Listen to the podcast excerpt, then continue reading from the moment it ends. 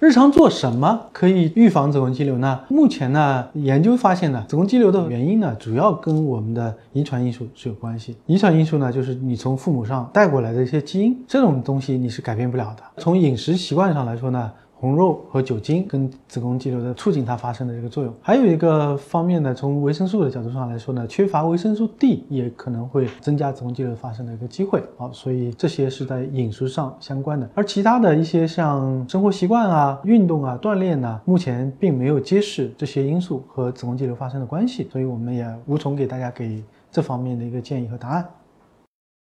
抖音。